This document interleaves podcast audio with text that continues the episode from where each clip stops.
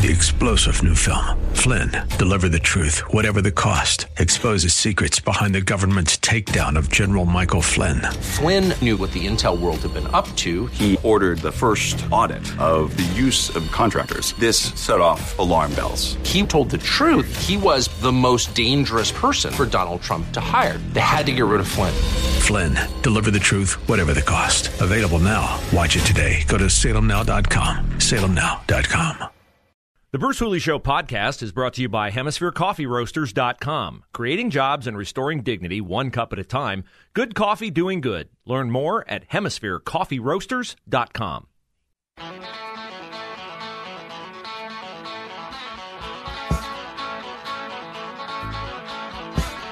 Awesome service yesterday at my home church. Shout out Northwest Chapel in uh, Dublin Hilliard. Hope the same for you. Uh, my man Scott was at West Jeff getting it done yesterday in the pulpit. My friend Brian did the same. Uh, love hearing from you guys who are making a difference out there, you ladies who are also making a difference, singing, teaching Sunday school. I'm holding a story in my hand here from CNN. Shocking story. It's almost like God knows what he's doing. Here's the headline Children are more likely to succeed if they live in this type of environment. Hmm, what type of environment do you think? Two gay parents? Single family home torn by divorce? Children out of wedlock? Hmm. Well, I was curious, so I thought I'd read it. Children with strong family connections are associated with a high likelihood of flourishing in life, a new study has found. Wow, shocking. No, the study was not done by Captain Obvious. The study was done by Columbia University in New York City. I would imagine it was a revelation to them. Numerous studies have shown that strong family bonds lower the chances of poor outcomes in children, such as risky behaviors and drug abuse. But this study revealed there may be more positive outcomes as well. Hmm. Dr. Robert Whitaker is director of the Columbia Bassett Research Program at Columbia in New York City. And Dr. Whitaker said this What was different about this study was it showed that family connection is associated with thriving and not just surviving and avoiding harm. Wow! Wow! Now, they rated the kids in five categories by the way, these were kids uh, in 26 countries Europe, Africa, Asia, South America. How many kids, Bruce? 37,000. Pretty strong sampling. They surveyed them between 2016 and 2019. Pre pandemic, good thing. So they rated them on uh, care, support, safety, respect, and participation. The essence of family connection is children feeling that they are accepted and nurtured at home, which allows them to learn what their strengths and weaknesses are in a safe environment as they are building their identity.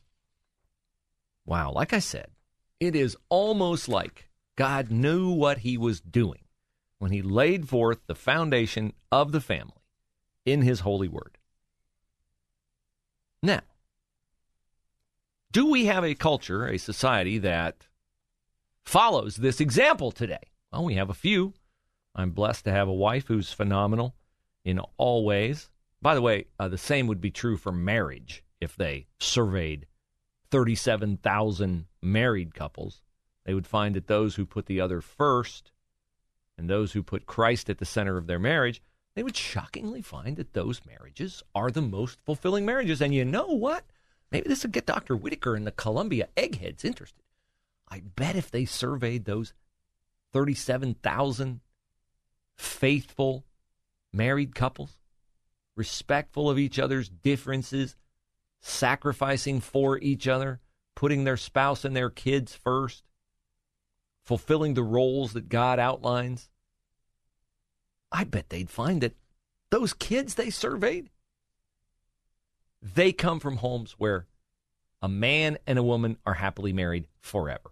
Somebody asked me yesterday, we had a conversation in our uh, adult Bible fellowship class before services.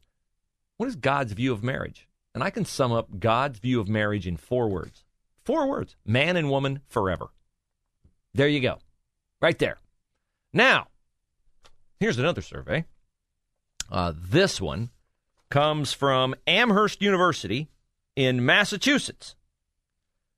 And the survey found, again, not shocking to me, but I'm sure it'll be shocking to Amelia Robinson and the Columbus Dispatch editorial board, and to GLAD and to the Kaleidoscope Youth Center, and to Sentaro, and to Panorama, and to the uh, Gay Pride Parade attendees that will march up and down the streets of Columbus next month.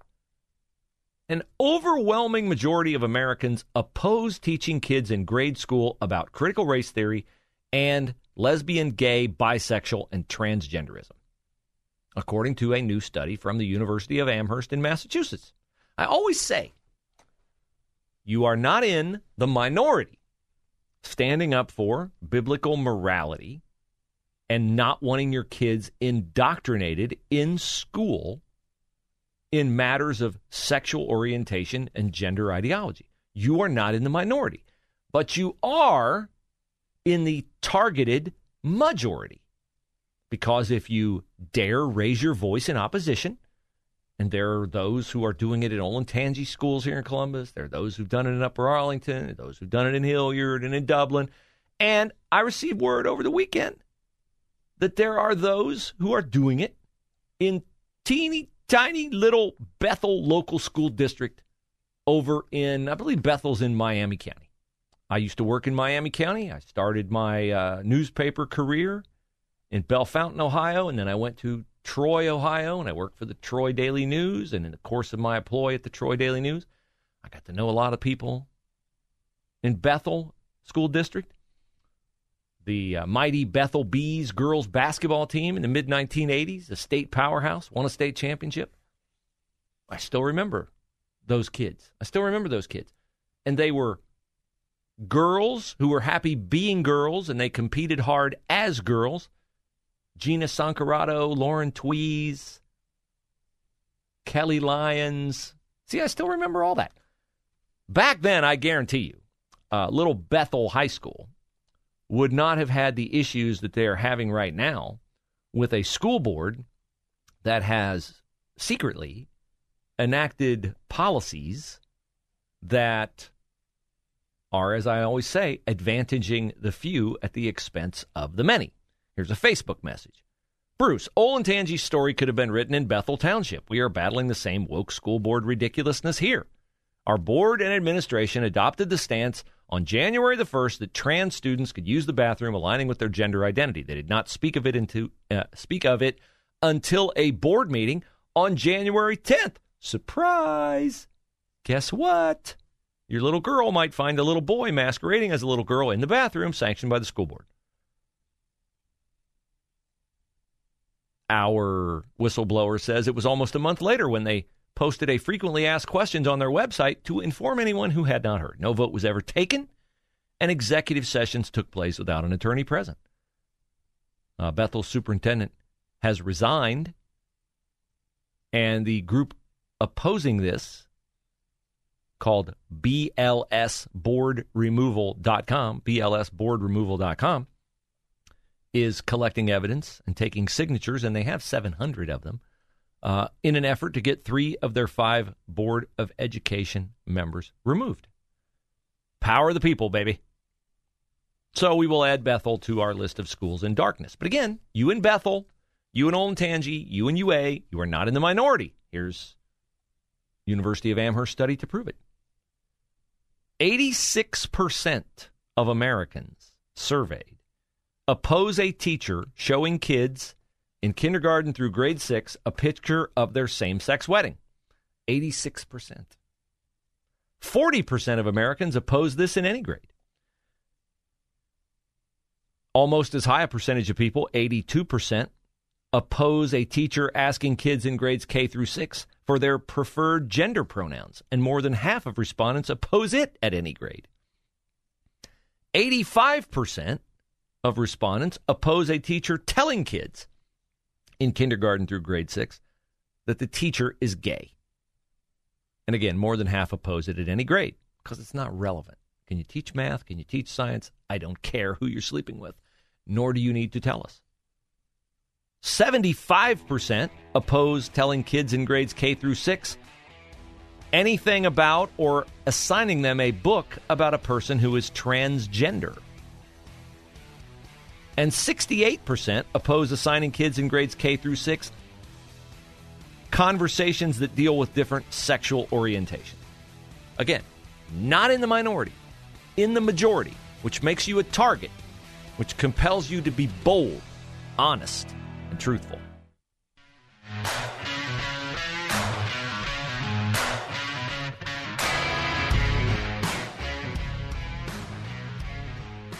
Bruce Hooley Show on The Answer. Uh, Nancy Pelosi is the Speaker of the House. And uh, Nancy Pelosi uh, is, according to Nancy Pelosi, Pelosi, a devout Catholic. Now, I would assume, as is Joe Biden, by the way, self labeled devout. I would assume that if you are devout, you are dedicated to everything that the adjective devout describes. If you are a devout Buckeye fan, then you know everything about the coaches, the players, the games, the schedule, the past, the future prospects. If you are a devout Pontiac enthusiast, uh, then you know everything about that brand, when it ceased production, how to restore cars, where to find the parts, and all that. Similarly, if you are a devout Catholic, I would think that you would know and adhere to all the tenets of the Catholic Church, chief of which, among the general populace, is not just really faith elements, but how's that faith walked out? It is walked out in the fact that you are pro life. You are pro life. Well, uh, Nancy Pelosi is not pro life. Joe Biden is not pro life. Uh, but San Francisco Archbishop Salvatore Cordileone is. And so, Bishop, Archbishop rather, Cordileone says that Nancy Pelosi cannot take communion because she is advocating for the codification, the ensconcing of the Roe versus Wade abortion decision of 1973 by the Supreme Court. She's advocating for that to become the law of the country, which is, you know, a little problem for, actually a big problem for Archbishop Cordileone. So he wrote a scathing rebuke on Friday that said among other things, to Nancy Pelosi, you are not to present yourself, not to present yourself for Holy Communion. Of course, she's from that district, San Francisco. And should you do so, you are not to be admitted to Holy Communion. Now, I'm not totally familiar with the hierarchy of the Catholic Church, but my guess is uh, Archbishop Cordileone is the head of this particular diocese. And what he says would pass for the authoritative voice on matters for all Catholic priests in that archdiocese and below him in terms of authority. So if Nancy Pelosi shows up at a cathedral and wants to take communion and you know you're holy father, you are not to give her communion. Well, of course, this is a courageous, bold stand, an authentic stand, a truthful stand, because Archbishop Cordileone uh, looks at the Bible and he can't get past that commandment that says, Thou shalt not murder. And he views that child in the womb correctly as a child, not as a clump of cells. By the way, if, if that's just a clump of cells in the womb, would it be easier for abortion advocates to view? Maybe they could get over their mad over the apparent pending overthrow of Roe versus Wade if they would look at the case about to be issued by the Supreme Court as, you know, just a clump of words. I mean, just a, just a clump of words. Don't get so exercised about it. It's just a clump of words. I'm trying to help our pro abortion listeners get over the rash that they have over being no longer allowed uh, unrestricted access to killing infants in all 50 states. But back to Archbishop Cordileone. He is now under fire from the editorial board of the San Francisco Examiner, which, unbeknownst to me, and probably you and any thinking person who has any attachment to or esteem of matters of faith, is apparently full of Catholic experts because they write in an editorial to Archbishop Cordileone that Nancy Pelosi has, quote, consistently fought on the morally right side of these issues. Huh? Abortion is on the morally right side of the issue, according to the San Francisco Examiner's editorial board. And they write of the Archbishop that his, quote, chief loyalty is not to Christ, but to the cabal of far right American bishops led by Raymond Leo Burke, a Catholic who has led a continual campaign to undermine Pope Francis' authority. I'm not getting in the middle of that. I'm not getting in the middle of a Catholic snit. But I'm just saying, is the Pope not also pro life? I think he is. So the Examiner's editorial board says we repeat the call for Pope Francis to remove Archbishop Cordileone and replace him with a leader who can unify rather than divide. Hmm, this is an interesting suggestion from the San Francisco Examiner editorial board. I wonder, would you say Jesus during his earthly ministry, would you classify him as a peacemaker? I think you have to. I think you have to classify Jesus as a peacemaker since, you know, one of the labels applied him as the Prince of Peace. Hard to be the Prince of Peace if you're not a peacemaker. Now, having introduced that fact into evidence, I would ask another question. And that other question is Was Jesus a disruptor? Was Jesus offensive to some? Was he someone who challenged authority? Well, if you read the Sermon on the Mount, that's pretty much all he does after the Beatitudes is to say, you know, you've heard it said for a long time, it's like this, but I'm telling you, it's not like that.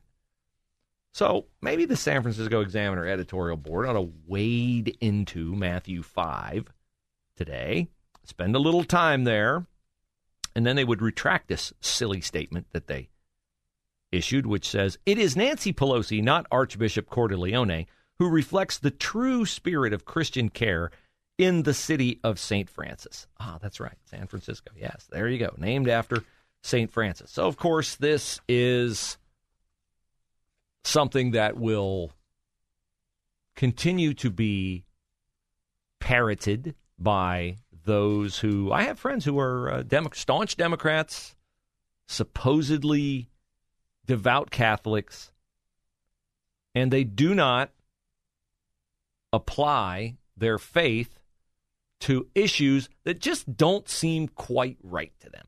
Like it just doesn't seem quite right that the Bible calls me to do this or say this or hold this stance. And when I have those conversations with them, I say, well, congratulations. And they look at me like, what do you mean, congratulations? And I'll say, pretty obvious to me, you have supplanted God as the ultimate authority in your life, where you're willing to like apply the Bible to things that you agree with, but not apply it to things you don't agree with, which is essentially the faith of Joe Biden and of Nancy Pelosi. It is an a la carte faith. You picture them walking down the buffet line of various aspects of their religious faith. Oh, wait, salvation. I'll take a double helping of that, please. Forgiveness? Oh, could I have thirds? Ooh, accountability. No, no, I'm not going to taste for that today. Uh, Pro life, defend life at conception? Oh, no, I, I tried that once. no thanks.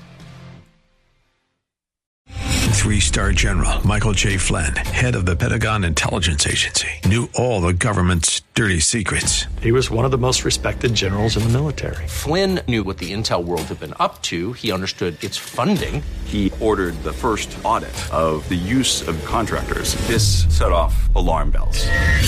The explosive new documentary, Flynn, Deliver the Truth, Whatever the Cost, and covers the facts behind this scandal. Flynn told the truth. He was the most dangerous person for Donald Trump to hire. I find out the worst enemy that I'm going to face in my life is right here in America. They took my assessment and they wanted me to change it. And I was like, I'm not changing it. They had to get rid of Flynn.